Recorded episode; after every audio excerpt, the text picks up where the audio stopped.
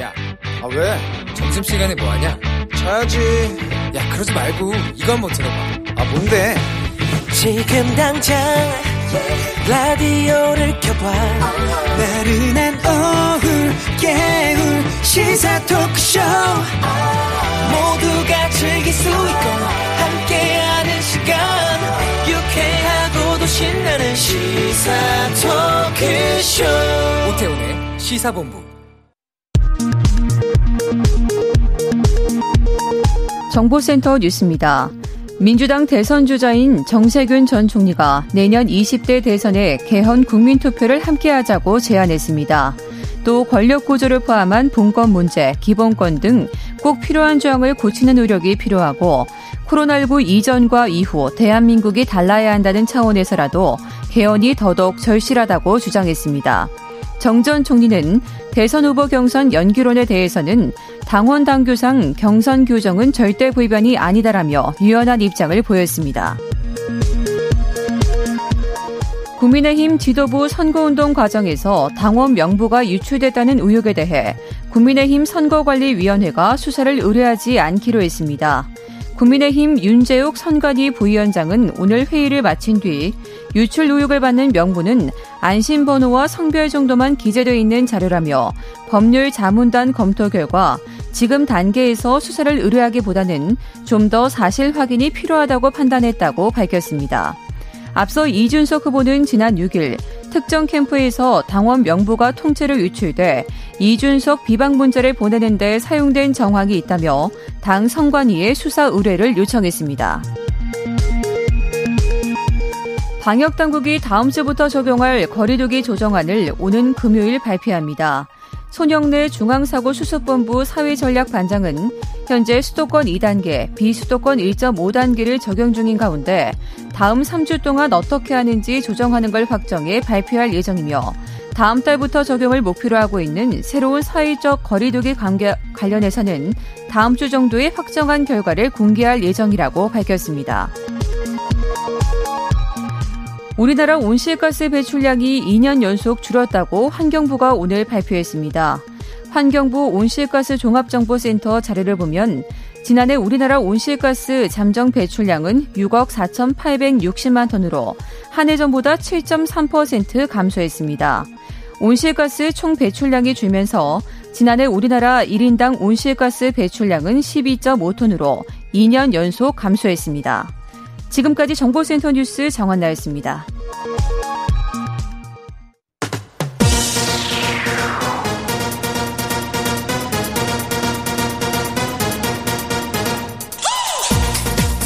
박정호의 본부 뉴스.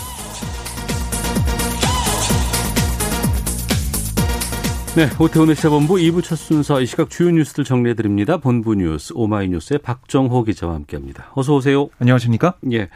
자, 코로나 상황 좀 정리해 주시죠. 네, 오늘도 400명대인데요. 지역 발생이 435명, 해외 앱이 19명으로 454명의 신규 확진자가 발생했습니다.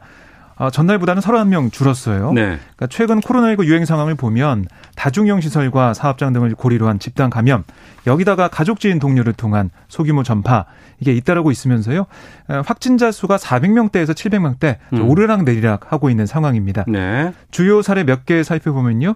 경기 성남시 한 중학교와 관련해서 총 10명이 양성 판정을 받았고요. 경기 안성시 농수산물물류센터에서는 지난 4일 이후 이 종사자 16명이 잇따라 확진됐습니다. 대구 수성구의 한 목욕탕과 관련해서 8명이 확진됐고요. 또 대구 유흥주점 관련 확진자 네. 7명이 더 늘었습니다. 어, 계속 나오네요. 여기는. 그렇습니다. 316명으로 불어났고요. 또 수성구의 일반 주점에서도 4명이 추가돼 49명이 됐습니다. 예. 어제 백신 접종한 분들이 상당히 많이 늘었더라고요. 네, 그렇습니다. 어제 최고치를 기록을 했는데요.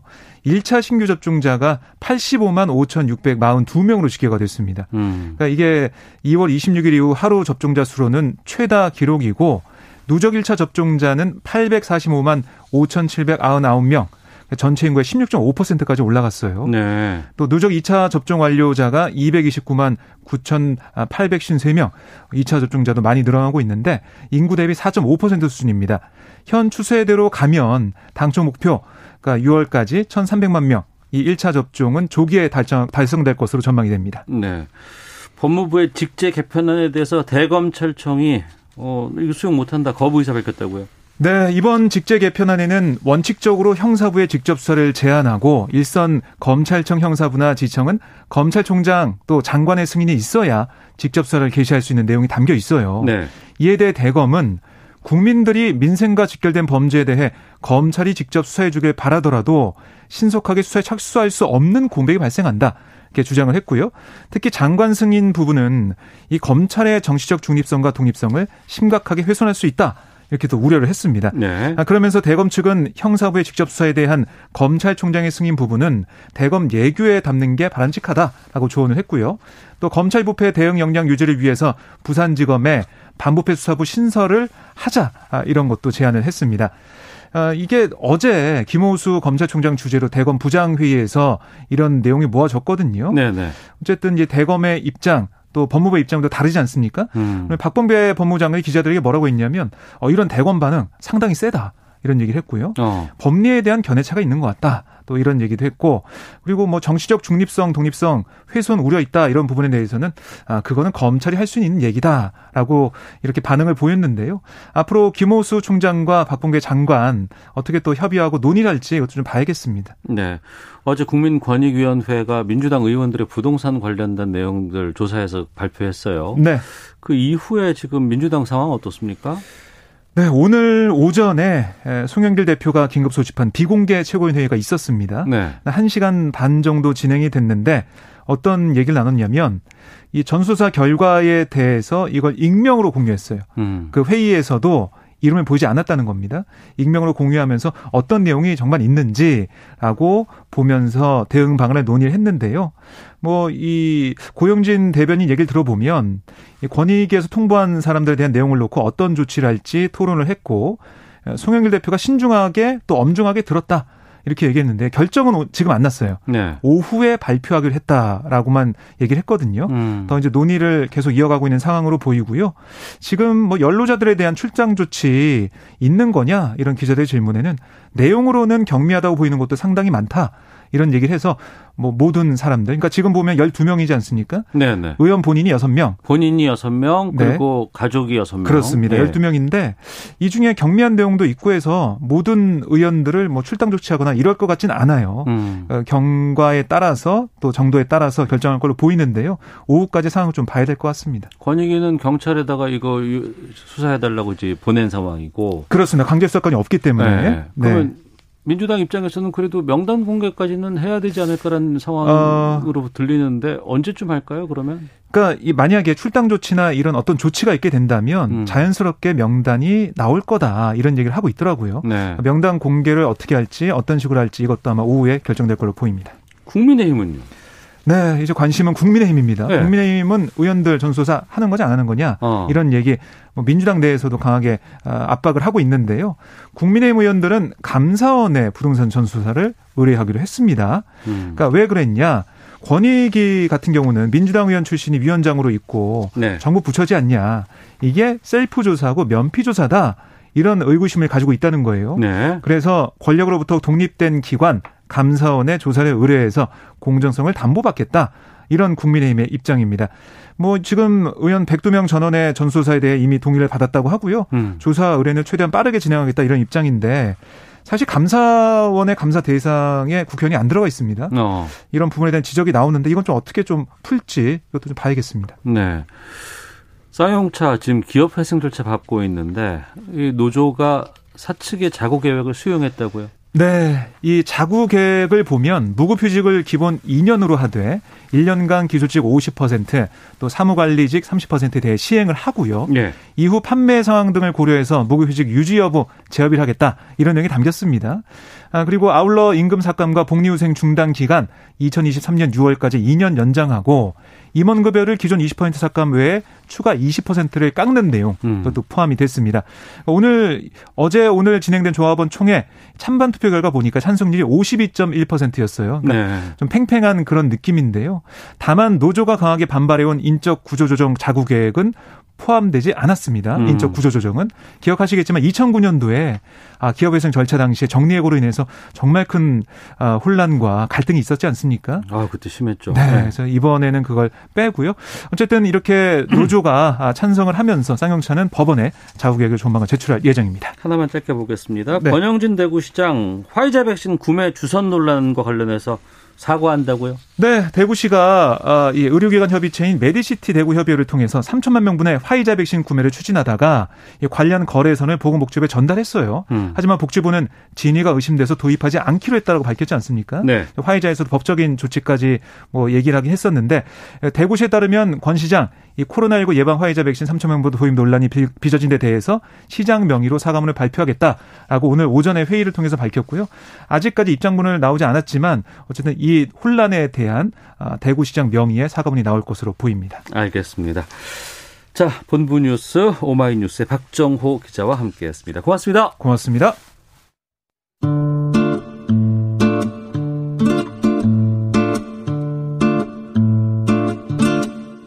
오태훈의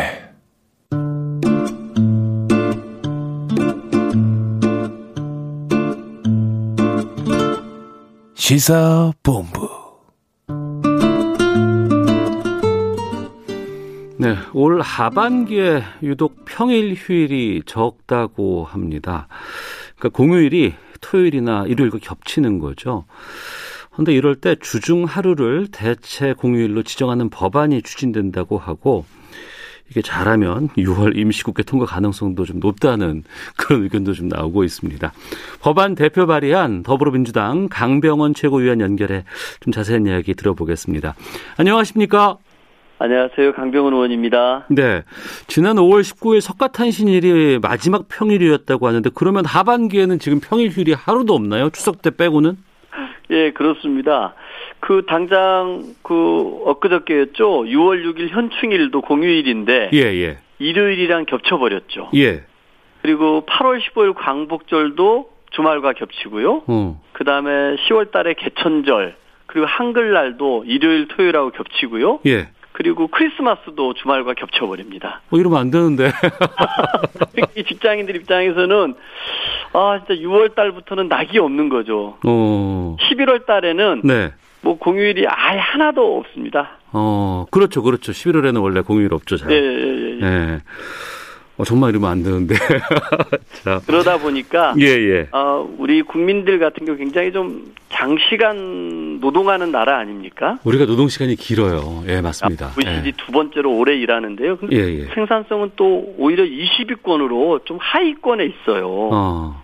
오래 일하는지만 성과는 안 나오거든요. 예. 제가 봐서는 어, 쉬기도 잘해야 일도 잘하고 생산성도 높아진다고 생각합니다. 예. 그래서 좀 이렇게 우리 국민들의 좀 휴식권을 보장하는 것도 굉장히 중요하고요. 어. 이 휴식권이 보장돼서 대체 공휴일이 생기면은 이 내수 경기 활성화에도 크게 기여를 합니다. 예. 그래서 저는 이 설날과 어린이날, 추석에만 그 해당되는 이 대체 공휴일 제도를 음. 모든 공휴일로 확대해서 지정하는 법을 냈고요. 네. 어, 이렇게 되면은 평균적으로 공휴일이 한 15일인데. 네. 근데 올해 같은 경우는 주말과 겹쳐가지고 9일에 불과하거든요. 예, 예. 근데 더 늘어나게 되고요. 어. 당장 뭐 6월 달에 법안이 통과가 돼서 8월, 10월 광복절부터 적용된다 그러면 5일에 휴일이 늘어납니다. 아, 예. 그러면은 좀 이렇게 우리 국민 전체 휴식권도 늘어나고 우리 국민들이 또 그 연휴 기간에 가족이나 친구, 연인, 그 나홀로 또 뭔가 의미 있는 휴식들을 하지 않겠습니까? 어. 국내 내수 경기 활성화에 큰 도움이 될 거라고 생각합니다. 예. 아, 법안 발의하 의원들께서는 뭐 여러 가지 성과로 잡힐 수도 있고 뭐 여러 가지 뭐 효과도 있습니다만 중요한 건 이게 발의보다는 통과가 정말 중요한 거거든요. 국민들에게는. 예, 맞습니다. 근데 이제 뭐 법안 발의한다 그러면 여당이 뭐 한다 그러면 야당이 반대하고 야당이 한다 그러면 여당이 반대하고 이런 경우 많았는데 이 대체 공일 관련해서는 지금 여의도 국회 분위기는 어떻습니까? 어, 이, 이 법안이 소관 상임위가 행정안전위원회거든요. 예, 예. 그 위원장이 서영교 위원장이십니다. 예. 어, 제가 전화를 한번 드렸더니 예. 어, 6월 중에 꼭 논의해서 통과시키려고 한다라고 어. 의지가 강하시고요. 예. 그 행안위에 있는 여야 간사들도 예. 법에 대해서는 이견들이 없다. 아. 라고 얘기를 하고 있어서 이 통과에는 청신호입니다. 아, 그래요? 어, 그리고 또 이, 이 법을 저만 낸 것이 아니라 예. 저희 당의 홍익표 의원님, 네. 청래 의원님, 민영배 의원님도 내셨고요. 음. 국민의힘에서도 같은 취지의 법을 내신 의원님이 계십니다. 네. 그러니까 여야 의원들이 같은 취지의 법을 냈고 그 해당 상임위 위원장이나 여야 간사도 이 법 통과에 대해서 긍정적으로 말씀하시고 있어서 네. 6월 달에 법안이 통과된다면은 어. 당장 8.15 광복절부터 대체 공휴일이 적용돼서 토, 일, 월 이렇게 쉴 수 있지 않겠나 싶습니다. 혹시 반대하는 쪽도 있어요? 어, 당연히 좀 뭔가 좀 그 기업인들이나 이쪽에서는 좀 우려도 하지 않을까 싶습니다. 그런데 이게요. 예. 그 2002년에 주 5일 근무제를 도입할 때도 어, 기억납니다. 예, 예. 예. 맞습니다. 예. 주요 일간지에 좀 실린 광고를 보면은요. 이 삶의 질을 높이려다가 삶의 터전을 잃습니다. 어. 이런 광고까지 나왔었거든요. 예. 마치 이렇게 근로자의 휴식 시간을 보장하면 나라 망한다는 주장들이 많이 있었는데 네. 주 5일 근무제가 무사히 안착되지 않았습니까? 음. 그리고 어, 이 대체 공휴일과 관련해서는요. 작년 8.15를 한번 생각을 해보시면은 작년 8월 15일이 토요일이었습니다. 예. 그래서 정부에서 8월 17일 월요일을 임시 공휴일로 지정을 해서 어. 그 연휴를 쉬게 했거든요. 네네. 그때 현대경제원에서 연구를 한 자료를 보면은 이때 생산 유발 효과가 4조 2천억이었답니다. 어, 예. 그리고 고용 증가도 3만 6천 명의 고용이 증가했고요. 하루 쉬는 것만으로도 하루 그 대체 공휴일 준 것만으로도 네네. 그만큼 내수에 굉장히 크게 기여한다라는 거거든요. 음. 저는 그래서 좀 이 레저나 관광 등 취미 생활도 즐길 수 있어서 관련 산업도 활성화가 되고요. 네. 또 소비 전작으로 최소 수조 원의 경제 효과도 있기 때문에 음. 지금 우리 경제가 수출이 굉장히 잘 되고 있지 않습니까? 예, 예. 예. 근데 내수가 약간 부족하거든요. 어. 저는 이 내수 진작 책으로도 꼭 필요하지 않나 생각합니다. 네.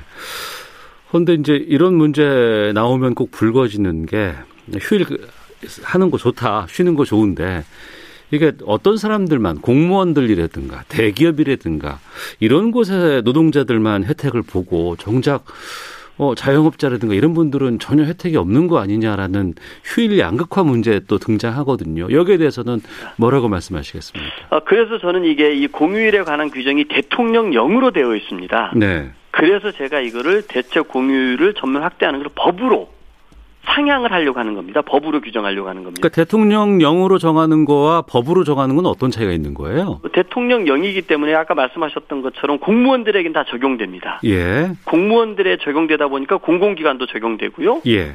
큰 대기업들 같은 경우도 공무원과 같은 수준에서 복지 혜택을 주는 거죠. 어. 하지만 이게 법이 아니기 때문에 지키지 않아도 되는 자, 작업장들이 있는 겁니다. 강제성이 없군요. 그렇습니다. 그런데 이거를 대체 공휴일 전면화를 법제화하게 되면은 모든 국민에게 적용됩니다. 음. 그래서 5인 미만 사업장에도 예외 없이 적용이 되거든요. 예, 예. 그러면 휴일 양극화 초래할 우려는 없겠죠. 어. 또 하나는 예. 그 제가 낸 법에는 이 근로계약서 상에 주말에 일하고 평일에 쉬는 근로자에게도 동일하게 적용됩니다. 이견은.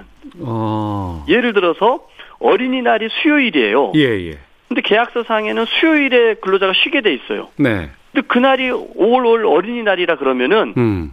대체 공휴일이 목요일에 주어지게 됩니다. 네. 이런 노동자들에게까지 적용되기 때문에 어. 국민에게 다 적용된다. 라고 생각하시면 되겠습니다. 예. 그 다른 나라들은 사례가 어떤지 궁금한데 뭐 우리가 뭐 너무 많이 쉰다는 주장도 있고 아니다 다른 나라와 비교해 보면 너무 적게 쉰다는 것도 있고 또 어떤 나라는 아예 요일을 정해서 공휴일을 정하는 나라도 있고 좀 다양하더라고요. 예, 맞습니다. 나라마다 다 차이는 있을 텐데요. 예. 뭐 아시겠습니다만 미국이나 호주, 프랑스, 일본 등은 이 대체 공휴일을 이미 법제화했습니다. 네. 그래서 이렇게 국경일이나 공휴일이 주말과 겹칠 경우에 음. 체유일을 주게끔 되어 있고요. 네. 또 일부 국가에서는 요일 지정제를 써서 어그 뭐 10월 둘째 주 월요일은 어떤 어떤 기념일로 쉰다 이렇게 되어 있는 경우가 많이 있지 않습니까? 네. 예를 들어 보면은 미국의 콜럼버스의 날이 있더라고요. 어. 이게 10월 12일인데 네네. 이 12일에 쉬는 게 아니라 10월 둘째 주 월요일로 쉬게끔 되어 있고요. 아, 그 요일을 정해 놓는군요. 맞습니다. 호주 같은 경우도 여왕 탄신일이 있는데요. 네. 6월 8일입니다. 예. 6월 둘째 주 월요일로 쉬어서 기념하게끔 하고 어. 일본 같은 경우도 바다의 날이 있는데요. 7월 20일이에요. 예, 예. 7월 셋째 주 월요일로 기념해서 쉬게끔 하고 있습니다. 음. 나라마다 차이가 있습니다만 어, 다들 어쨌든 국민의 휴식권을 이렇게 법으로 보장하고 있다 이런 말씀드립니다. 그러니까 휴식권을 법으로 보장한다는 게 중요한 의미인 것 같은데요.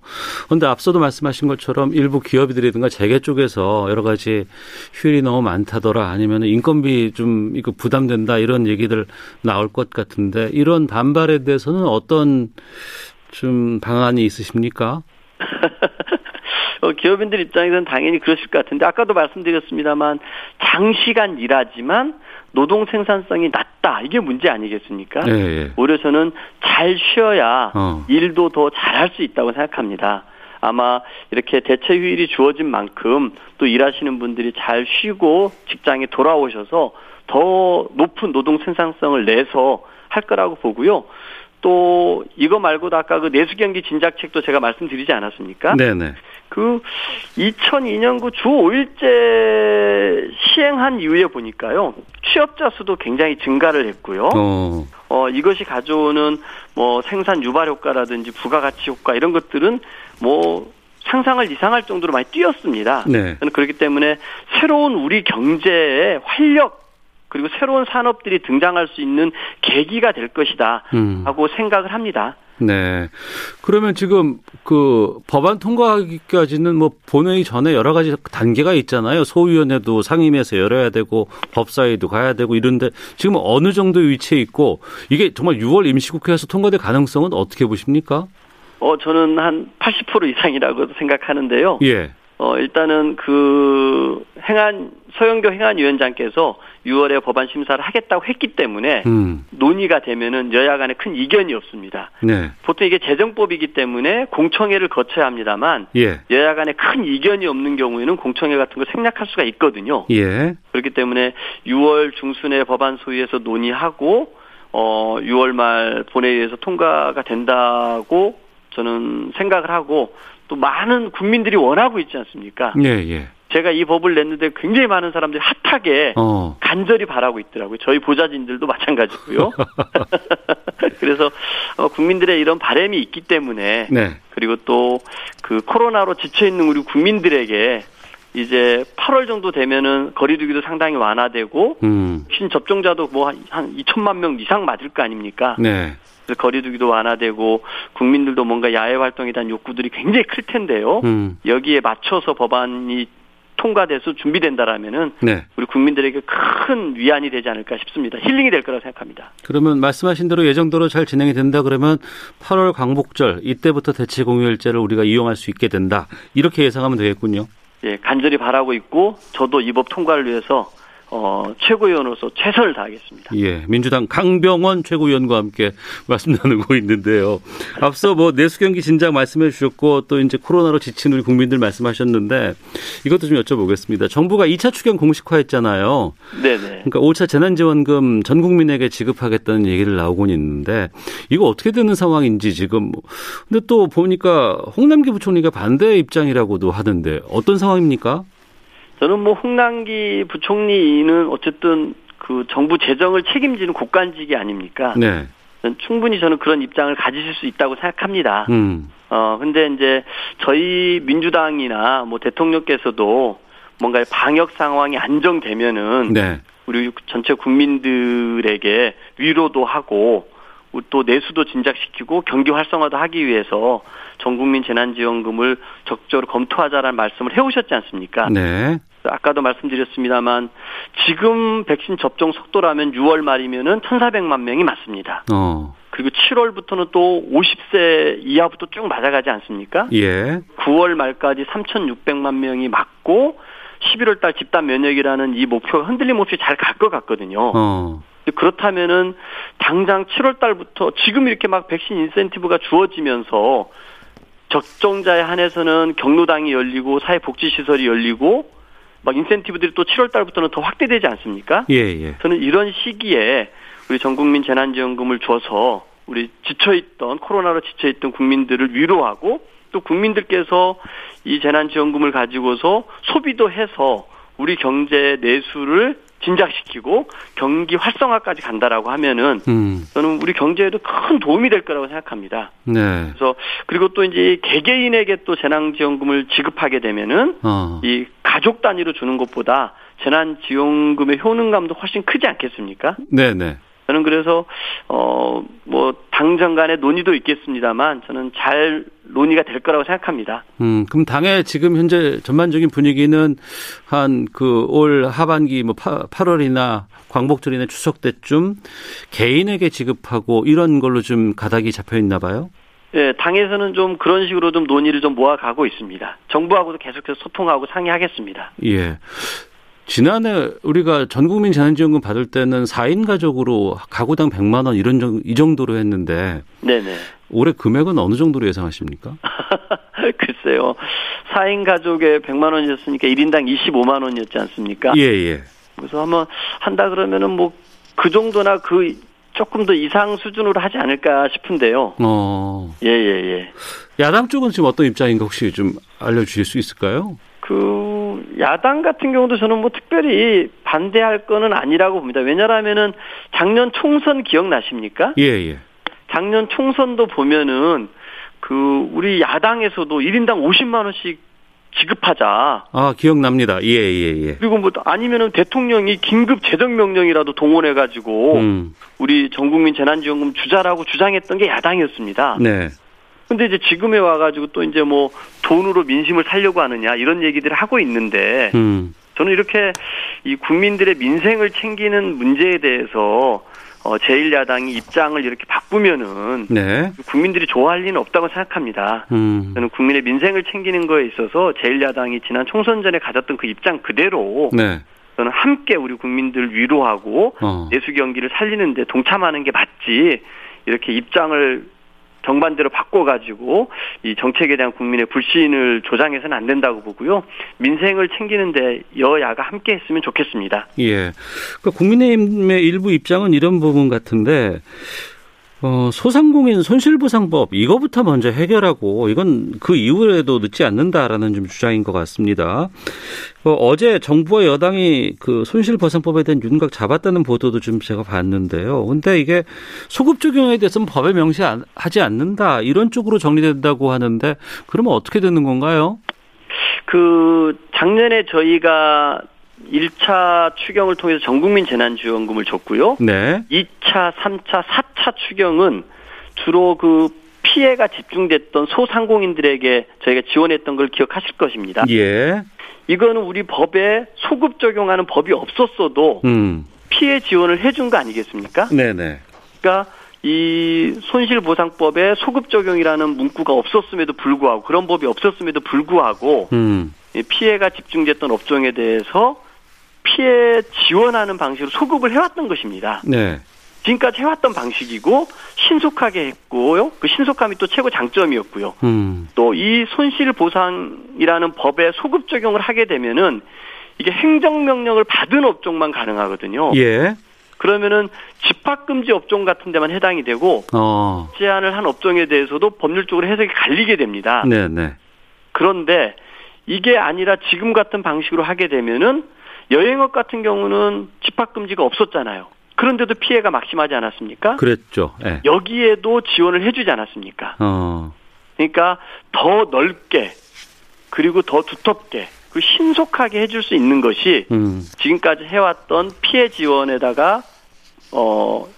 그 손실 보상을 해주는 방식이었기 때문에 네. 이 방식으로 가는 것도 저는 문제가 없다고 생각을 합니다. 음. 네.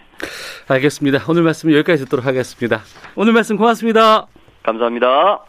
네, 더불어민주당 강병원 최고위원과 함께 했습니다. 자, 이어서 기상청 연결해서 날씨 정보 알아보고 교통 상황도 살펴보고 들어오도록 하겠습니다. 날씨와 미세먼지 정보 송소진 씨입니다.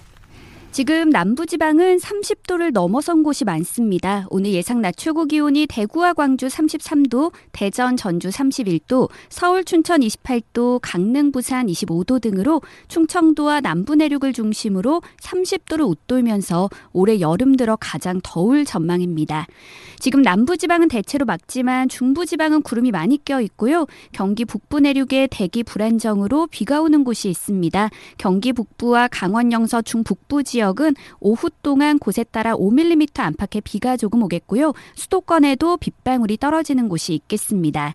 한편 지금 대구와 부산, 울산, 김해에는 오존 주의보가 발효 중입니다. 오존은 호흡기와 눈에 해로운데요. 오늘 남부지방과 충남 지역을 중심으로 오존 농도가 나쁨으로 오르겠고 미세먼지 농도는 경기 남부와 대구, 울산에서 나쁨이 예상됩니다. 그 밖의 지역은 미세먼지와 오존 농도 모두 보통 단계에 머물 전망입니다. 있습니다. 현재 서울의 기온은 27.9도입니다. 날씨와 미세먼지 정보였습니다. 이어서 이 시각 교통 상황을 KBS 교통정보센터 임초희 씨가 전해드립니다. 네, 이 시각 교통정보입니다. 먼저 서울 시내 강변북로 일산 쪽으로 한강대교 1차로에 고장난 차가 있습니다. 주의해서 지나시고요. 올림픽대로 공항 쪽은 성수대교에서 반포대교 사이 막히는데요. 이 사이에 동호대교 부근 하위 차로에서 녹지 작업하고 있습니다. 동부간선도로 의정부 방면은 한천교 부근 2차로에서 작업 시작했는데요. 도로 한가운데라 주의가 필요하고요. 고속도로는 서울 양양고속도로 양양 쪽, 남춘천 나들목과 화도 부근에서 각각 정체되는데요. 작업 영향이고요. 서해안 고속도로 목포 쪽은 비봉부터 8탄 사이의 정체가 8탄 분기점 있, 서 있었던 사고 여파입니다. 청주 영덕 고속도로는 양방향으로 작업 여파 받는 구간이 있는데요. 청주 쪽은 화서 1터널에서 작업 때문에 제속도 못 내고요. 반대 영덕 방향은 보은에서 작업 중이라 한 차로로 통행 가능합니다. KBS 교통정보센터에서 임초희였습니다.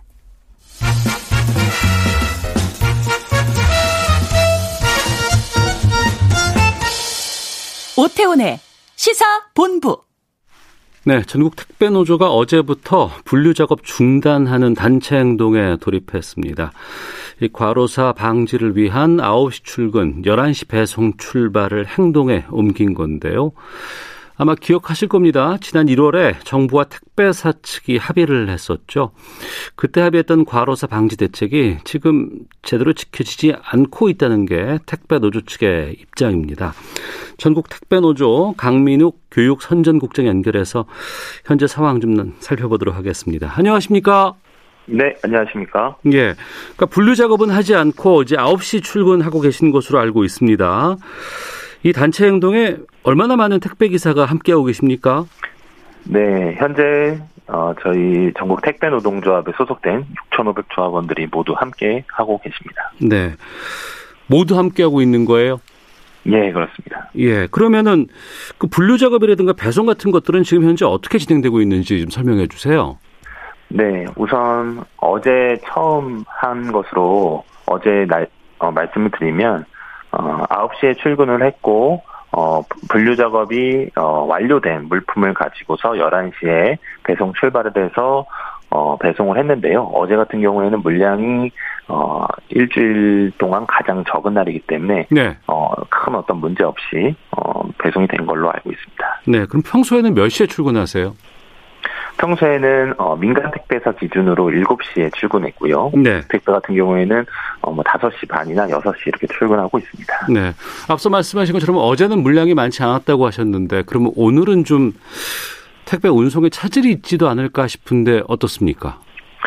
네, 오늘이 이제 일주일간의 가장 어, 물량이 많은 날인데요. 네. 어, 택배사가 사회적 합의에 따라 분류 작업을 제대로 이행을 했다면 음. 어, 별 무리 없이 배송이 될 것이고 어, 분류 작업을 제대로 이행하지 않았다면 네. 어, 분류된 물품들만 배송이 될 것이기 때문에 어, 일정 정도의 어, 차질이 있을 것으로도 예상이 됩니다. 네.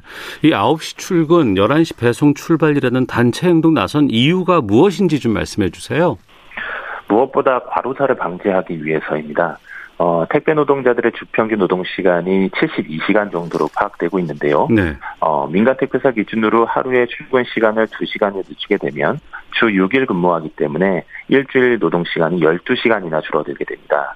그렇게 됐을 때 실질적인 노동 시간 단축, 과로사 방지 어, 효과가 있다고 저희는 보고 있고 두 번째는 이미 어, 기합의된 사회적 합의를 제대로 어, 이행하기 위해서 저희가 어, 9시 출근 그리고 개인별 분류가 완료된 어, 물품만 상차해서 배송에 나서고 있습니다. 네, 지난해 택배기사 과로사 문제가 큰 사회적 이슈가 됐었습니다.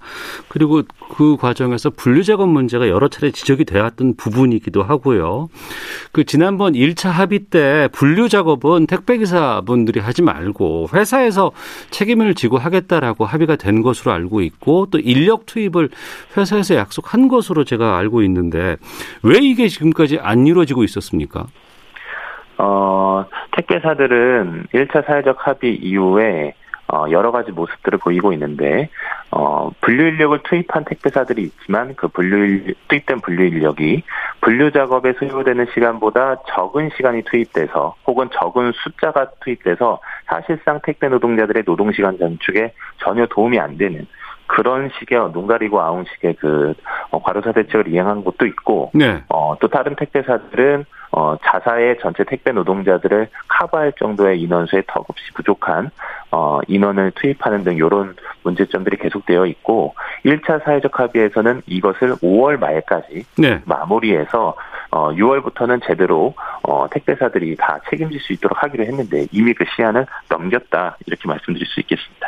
아, 그러니까 그때 일정 정도 과도기가 필요하고 사람들 또 채용도 해야 되고 하는 그 시간을 5월 말까지로 여유를 뒀던, 뒀었는데 그럼에도 불구하고 지켜지지 않았다는 거죠? 예, 그렇습니다. 어. 그런데 저희가 알고 있기로는요. 네. 이게 아무래도 추가 인력이 필요하고 또 이 인력의 추가가 되는 것 때문에 이제 비용이 증가하기 때문에 이건 우리 국민들께서 아 이건 충분히 우리가 지불할 수 있다 그래서 택배비 인상도 그때 했던 것으로 알고 있는데 확인 좀 해주시고요. 그리고 네. 인상됐으면 그 돈은 지금 어떻게 되고 있습니까?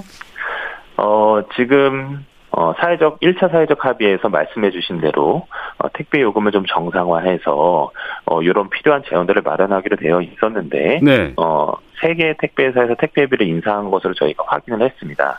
그런데 어 여러 가지 여기서 진짜 큰 문제가 생기고 있는데요.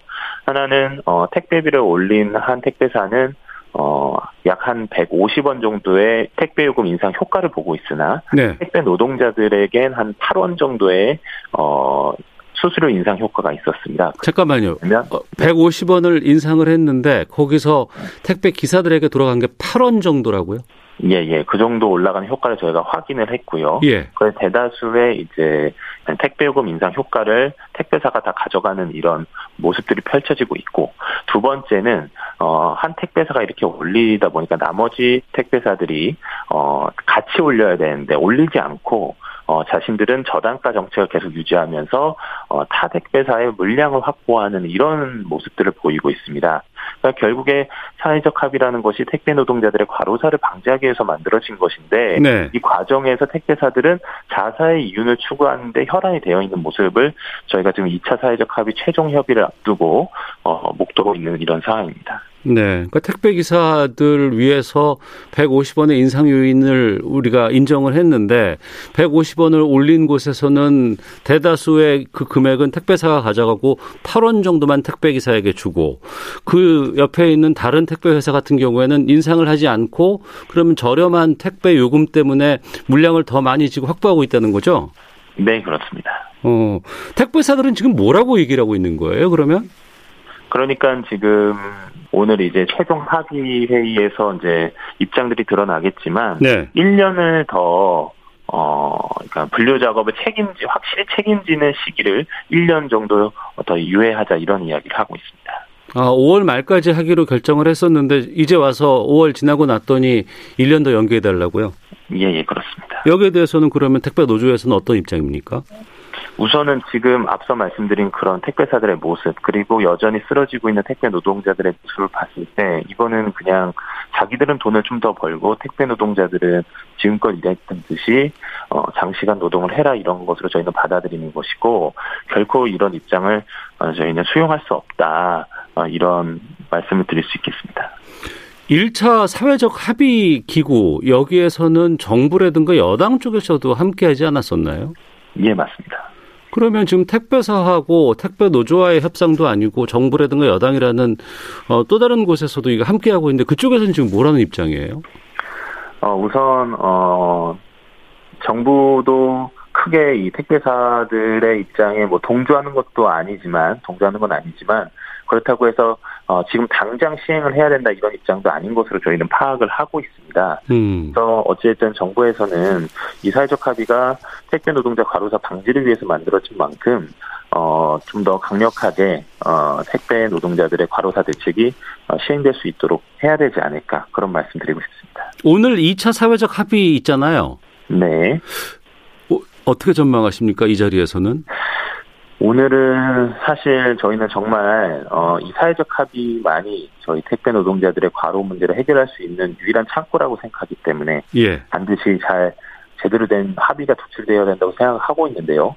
간절히 바라고 있는데 어, 지금 흘러가는 상황들을 봤을 때 오늘 합의하는 것이 사실상 쉽지 않다 이런 생각을 좀 하고 있습니다. 오늘 합의가 안 되면 어떻게 하실 예정이십니까? 어, 사실 그 부분에 대해서는 어, 따로 생각해 놓지는 않았는데 우선은 합의가 안 되더라도 어, 조금 더 어, 당사자들이 최대한 더 합의를 하기 위해서 노력하자라는 분위기가 마련될지 아니면은 사회적 합의를 아예 어, 합의 기구 자체가 결렬되는 그런 극단의 상황으로 치달을지를 예상할 수 없는 상황이기 때문에 네. 어 요것은 오늘 회의에 참석한 후에 저희가 어, 오, 오늘 오후 6시에 어, 기자회견을 어, 예정하고 있습니다. 그래서 음. 사회적 합의구에 대한 결과를 어, 보고 드리면서 어, 이후의 계획이나 이런 것들도 말씀드릴 수 있도록 하겠습니다. 네. 지금까지 나온 택배 회사의 입장들을 보니까요. 이거네요. 요구 수준을 맞추기 위해서는 연간 한 500억에서 600억 정도가 추가로 더 들어가야 되는데 지금도 이윤이 부족하다 얼마 안 남는다. 택배 회사도 좀 처지가 좀 절박하다 이렇게 지금 얘기를 하고 있거든요. 네, 그렇습니다. 이 입장에 대해서는 택배 노조에서는 어떻게 보고 계십니까? 어, 글쎄요. 어, 코로나 이후에 정말 택배사들이 한국 사회 많은 산업이 위협을 받고 있었지만 사실 택배 산업만큼은 정말 호황을 많이 누린 것으로 모든 국민들이 알고 있습니다.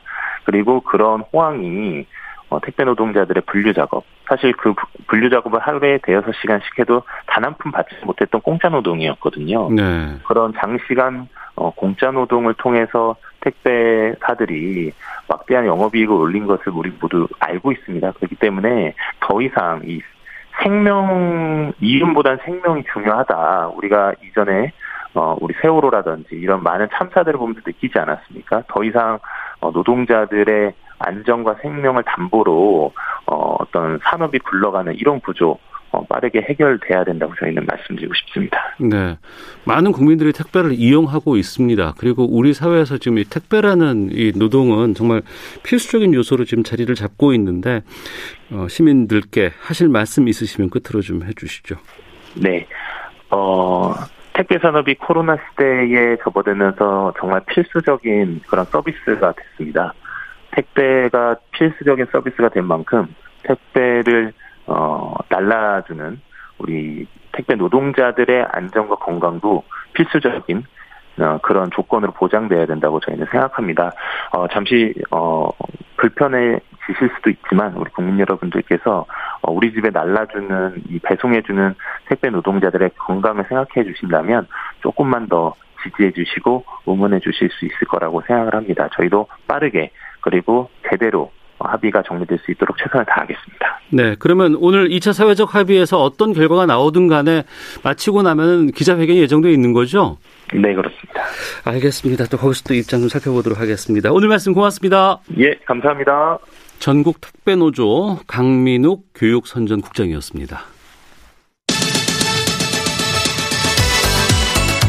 오태훈의 시사본부는 여러분의 소중한 의견을 기다립니다. 짧은 문자 50원, 긴 문자 100원의 정보 이용료가 되는 샵 9730, 우물정 9730번으로 문자 보내주십시오. KBS 라디오 앱 콩은 무료입니다. KBS 라디오 오태훈의 시사본부. 지금 여러분은 대한민국 라디오 유일의 점심 시사 프로그램을 듣고 계십니다. 네, 자동차의 모든 것을 알아보는 시간이죠. 권용주의 차차차 아, 국민대 권용주 겸임 교수와 함께합니다. 어서 오십시오. 네, 안녕하세요. 예. 수소차를 두고서 각 나라 또 자동차 회사마다 최근에 경쟁 체제로 돌입했다고 하는데 어떤 움직임이 있는 거예요? 그러니까 뭐 수소 전기차 얘기 나오면 예. 뭐 우리가 당장 수소 사회가 만들어질 거다라고 얘기를 하는데 어. 사실 장기 전략이라고 제가 지난번에 한번 말씀을 드렸잖아요. 그렇죠. 국가의 전체 에너지 근간을 바꾸는 거기 때문에 네. 최소한 30년 이상의 장기 전략으로 가는 겁니다. 음. 그러다 보니까 이제 각 나라나 기업들도 거기에 따라서 움직이는데. 근데 장기적으로 한다 그러면 왠지 좀 귀찮아서 좀 뒤로 미룰 것 같은 느낌도 좀 들기도 해요. 꾸준히 가기는 가야 되는 거긴 맞아요. 음. 근데 이제 당장 눈앞에 보이는 것처럼 인프라가 확 늘어나고 네. 그러기에는 이제 여러 가지 문제들이 걸림돌이 있어서 음. 확산되지 못하는 건데 그런데 이제 제가 오늘 말씀드리고 싶은 건이 수소를 가지고 각 나라하고 각 기업들이 이미 행보를 시작했다는 점을 좀 말씀드리고 싶어서 어떤 나왔어요. 행보입니까? 크게 보면 그러니까 수소를 에너지로 쓰는 건 다 동의해요. 예. 근데 그거를 기체 상태로 쓸 것이냐, 어. 아니면 액체 상태로 쓸 것이냐, 여기에선 입장이 갈려요. 그러니까 수소 기체로 쓸 거냐, 아니면 액체 수소로 쓸 거냐. 예. 어떤 차이가 있는 거예요? 기체로 쓰면 기체를 땡크에 담죠. 네. 그다음에 이제 기체하고 바깥에 있는 공기에 산소하고 반응을 시키면 음. 물이 나오고 물이 만들어지는 과정에서 전기 에너지가 나오니까 네. 그걸로 구동을 하는 겁니다. 네. 액체 에너지는 뭐냐면 수소 기반의 액체 연료예요. 음. 이걸 그냥 지금의 엔진에서 똑같이 휘발유처럼 태워버립니다. 아, 그럴 수 있어요? 그럴 수 있어요. 어. 태워버리면 나오는 배출가스가 현저히 줄어요. 네. 그러니까 굳이 현재 쓰고 있는 엔진을 아예 없애면서까지 어. 이렇게 해야 돼? 그냥 연료만 바꾸면 안 돼? 라고 하는 움직임이 있는 그럼 거죠. 액체 수소라는 거는 기름을 대체하는 그 내용하고 똑같다고 볼 수 있겠네요. 그래서, 그래서 다른 이름으로 어. 인공석유라고 불러요. 인공 석유다. 예, 예, 예. 어, 그러면 어. 이거는 새로운 수소차가 아니고 지금의 그냥 일반 내연기관에다가 연료를 바꾸는 거죠. 연료를 그냥 수소를 집어넣으면 그렇죠. 된다. 네. 이쪽으로 가는 회사가 아우디 폭스바겐 그룹이에요. 액체로? 예. 네. 이쪽에 실험을 많이 했습니다. 네, 네, 아, 그래가지고 액체 연료 공장까지 지었어요. 어. 네, 그래서 굳이 엔진을 손대지 말고 예. 연료를 바꾸자라는 게 이제 아, 아우디 폭스바겐 그룹의 생각이고 반면에 이제 기체 수소는 현대차를 포함해서 이제 도요타라든가 독일의 BMW 같은 경우는 네. 기체가 낫다. 어. 아, 이렇게 얘기를 하는 겁니다. 그러면 이렇게 물어보죠. 아니 그냥 단순하게 보면 액체가 훨씬 더 편할 것 같은데. 저도 그런 느낌이 확 드는데 네. 갑자기. 근데 왜 기체를 하지? 예, 예, 예. 액체 연료 즉 인공 석유의 생산 가격이 너무 비싸요. 아, 경쟁력이 떨어지는 네. 그 부분에서. 이게 저거는 아무리 기술 개발이 이루어져도 음. 가격을 낮추기가 쉽지 않으니 네. 그냥 기체 상태로 저장해서 반응시키는 것이 낫다라고 음. 이제 판단을 하는 겁니다. 그러면 자동차 회사 입장에서는 액체 수소를 통해서 시장을 형성하는 게 만드는 입장에서는 괜찮다고 하겠지만 네. 원료값이 그렇게 상승하고 올라간다고 하면 소비자 입장에서는 그거 눈 안 갈 것 같은데요. 그렇죠. 그런데 어. 이제 그럼에도 불구하고 인공석유를 하는 이유는 네. 아 이거 가격 떨어질 수 있어. 그래서 아, 또 많이 쓰면 그렇지 이제 어떻게 얘기하냐면 포르쉐 같은 경우는 지금은 인공석유가 리터당 10달러예요. 예, 예. 지금 우리가 기름값으로 비유하면 어. 지금 1리터에 1,500원, 1,600원 정도 하잖아요. 예, 예. 그러니까 1리터에 13,000원이에요. 12,000원. 어, 그거 어떻게 써요? 거의 쓰지. 10배 이상이니까 예. 당장은 안 되죠. 그런데 이게 한 2026년에 가면 음. 한 2,000원, 3,000원 정도 수준까지는 떨어질 것이다. 그럼 환경적인 측면으로 본다 그러면 금액은 올라가지만 그래도 좀 약간의 메리트는 있지 않을까? 왜냐하면 대신 차값이 안 올라가잖아요. 차는 그대로 쓰니까. 아. 네, 뭐 배터리를 넣을 필요도 없고. 예, 예. 어 그러니까 충분히 차값에서 인상되지 않아도 음. 충분히 상세가 가능하다라고 해서 유력하게 검토를 중인데 만약에 이제 가격이 안 내려간다. 그러면 이제 상용화가 어렵겠죠. 어떻게 전망하세요? 그래서 어허, 아우디 폭스바겐 그룹 이것만 하는 게 아니라 여기도 기체를 해요. 음. 그러니까 다 해보는 거예요. 네네. 어느 것이 더 나을까? 그러니까 우리나라 우리 예전에 네. 이런 거예요. 그러니까 그 비디오 처음 나왔을 때, 네, 맞아요. VHS가 있고, 맞습니다. 또 소니에서 만든 것도 네, 있고, 베타 있고, 네, 베타 있고. 네. 그러다 결국에는 전문가 영역에서는 베타로, 베타로 가고, 일반은 VHS 일반은 VHS로 간 것처럼 네. 기체 쓸 거냐, 액체 쓸 거냐, 아, 고민하다가 결국에는 지금 현재로서는 어 액체 쪽에 좀 관심 있는 건 네. 폭스바겐 쪽이고. 네. 대세는 근데 기체 쪽으로 갈 것 같다. 그렇죠. 어, 어. 네. 근데 뭐 액체 연료도 가격만 떨어진다면 네. 충분히 할 수 있어요. 근데 이러는 가운데 음. 더 재밌는 건 이 나라 간의 수소 경쟁이 벌어지고 있다는 거예요. 나라 간의 수소 경쟁. 지금까지는 이제 자동차 회사 간의 수소를 어떻게 쓸 것인가에 대한 경쟁이잖아요. 예, 예. 그러니까 전체 틀에서 보면 아 수소는 간다. 음. 근데 자동차 회사마다 기체냐 액체냐로 구분이 됐는데 네. 이제 국가별로 경쟁을 해요. 일본 같은 경우는 아예 수소 마을을 짓습니다. 수소 마을이면 뭐가 되는 거예요? 모든 에너지가 수소예요. 그 아, 마을에 모든 에너지를 다 수소로 만든다. 네, 전기도 수소로 만들고, 예, 예. 어 심지어 뭐 어, 온실, 음. 냉난방 예. 이런 거 다 수소로 만들어요. 그 돈 많이 안 들어갈까요 처음에? 어 들어가겠죠. 그래서 아예 새로 마을을 만듭니다. 기존에 있는 마을을 바꾸는 게 아니라 어. 후지산 기슭에다가 예, 예. 아 처음에는 이제 한한 한 300명 정도 거주자를 네. 모으고 나중에 2,000명까지 네. 예, 모여서 사는 우분 시티라고 해서. 아예 도시를 만들어요. 어. 그래서 일본은 그 도시를 기반으로 해서 음. 계속적으로 수소를 에너지로 쓰는 도시들로 확대해 나가겠다. 네. 근데 이걸 자동차 기업이 합니다. 어, 어디에? 도요타가요. 도요타가. 네. 도요타의 미래 신기술 다 넣어요. 네. 집도 로봇처럼 짓고. 그러니까 모델하우스 만드는 것처럼 그냥 그렇죠. 모델 시티를 만든 거네요. 그렇죠. 네, 네. 그래서 그런 실험을 한다는 게 일본 정부하고 음. 이해관계가 맞아 떨어져서 네. 일본도 수소를 미니까 이제 아예 실험적인 도시를 만들자. 우리는 지금 스마트 시티라고 해서 음. 여러 가지 뭐 효율적인 도시를 만드는데 일본 같은 경우는 아예 수소 시티를 만들기 시작했죠. 네. 다른 나라들은 중국이 아시아에서 최대 정유사가 중국에 있어요. 신호팩이라고 하는.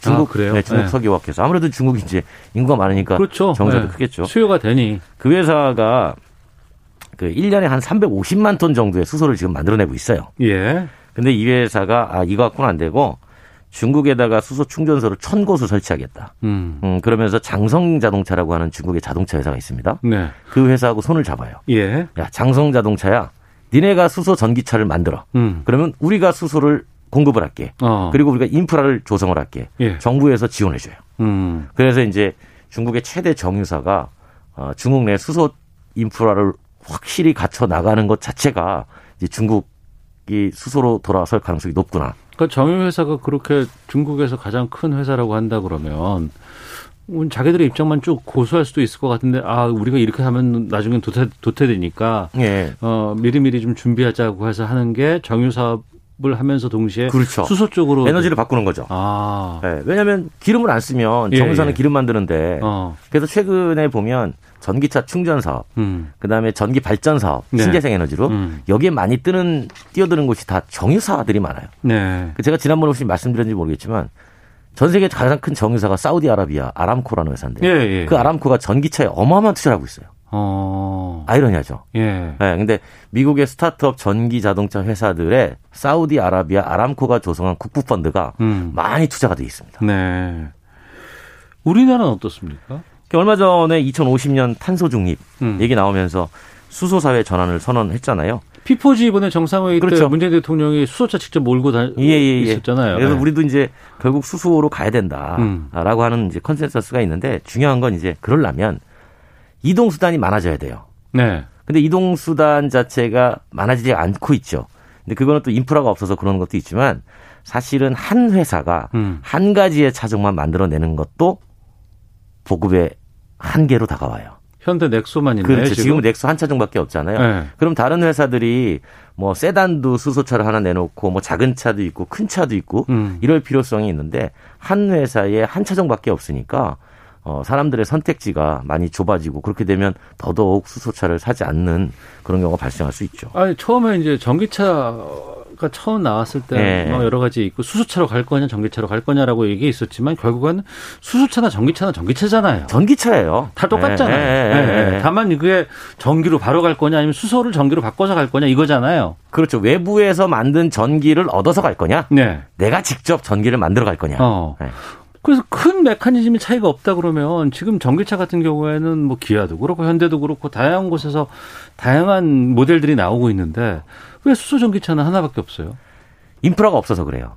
아, 인프라 때문에. 네. 충전할 데가 없다. 그렇죠. 우리 전기차 초창기 때도 어떤 일이 있었냐면 네. 정부가 인프라를 만들어주고 어, 제조사가 가격을 낮추면 소비자들이 살 것이다라고 생각해가지고 시작을 했는데 어, 정부가 인프라 속도를 늦춰버렸어요. 어. 예산이 없어서. 예. 그러다 보니까 사람들이 잘 안 샀습니다. 음. 그런데 자동차 회사는 공장에서 물건을 만들어내면 어떻게 해서든지 쌓아둘 수가 없지 않습니까? 팔아야 그렇죠. 되잖아요. 팔아야죠. 쌓아두면 그게 다 비용이거든요. 네, 그래서 네. 원래 전기차는 단거리용으로 음. 한 150km 미만 마트나 갔다 할 때 이동하세요라고 했던 건데 결국은 충전 인프라가 안 돼서 네. 배터리 용량이 커졌고 음. 어, 주행거리가 늘어나게 된 거예요. 네. 늘어나게 되니까 이제는 인프라가 빨리 늘어나지 않아도 전기차를 사람들이 구매하게 된 거죠. 오, 요즘 많이 늘었어요. 네. 네, 네. 그런 어떤 그 과정들 다 거쳐오는 거고 수소도 마찬가지라고 봐요. 네.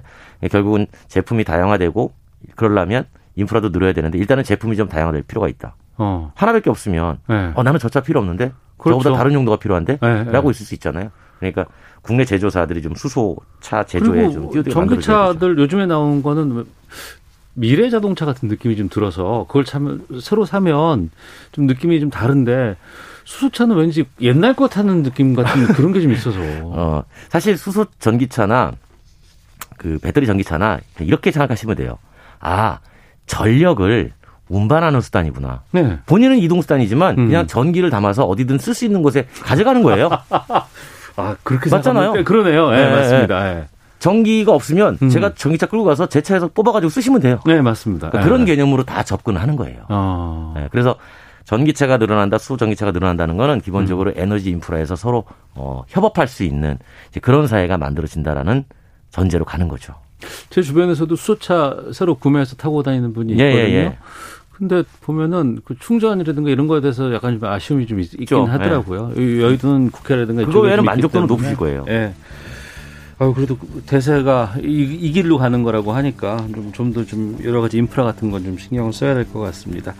권영주의 차차차 국민대 권영주 경영 교수와 함께했습니다. 고맙습니다. 감사합니다. 예, 시사본부도 인사드리겠습니다. 내일 뵙겠습니다. 안녕히 계십시오.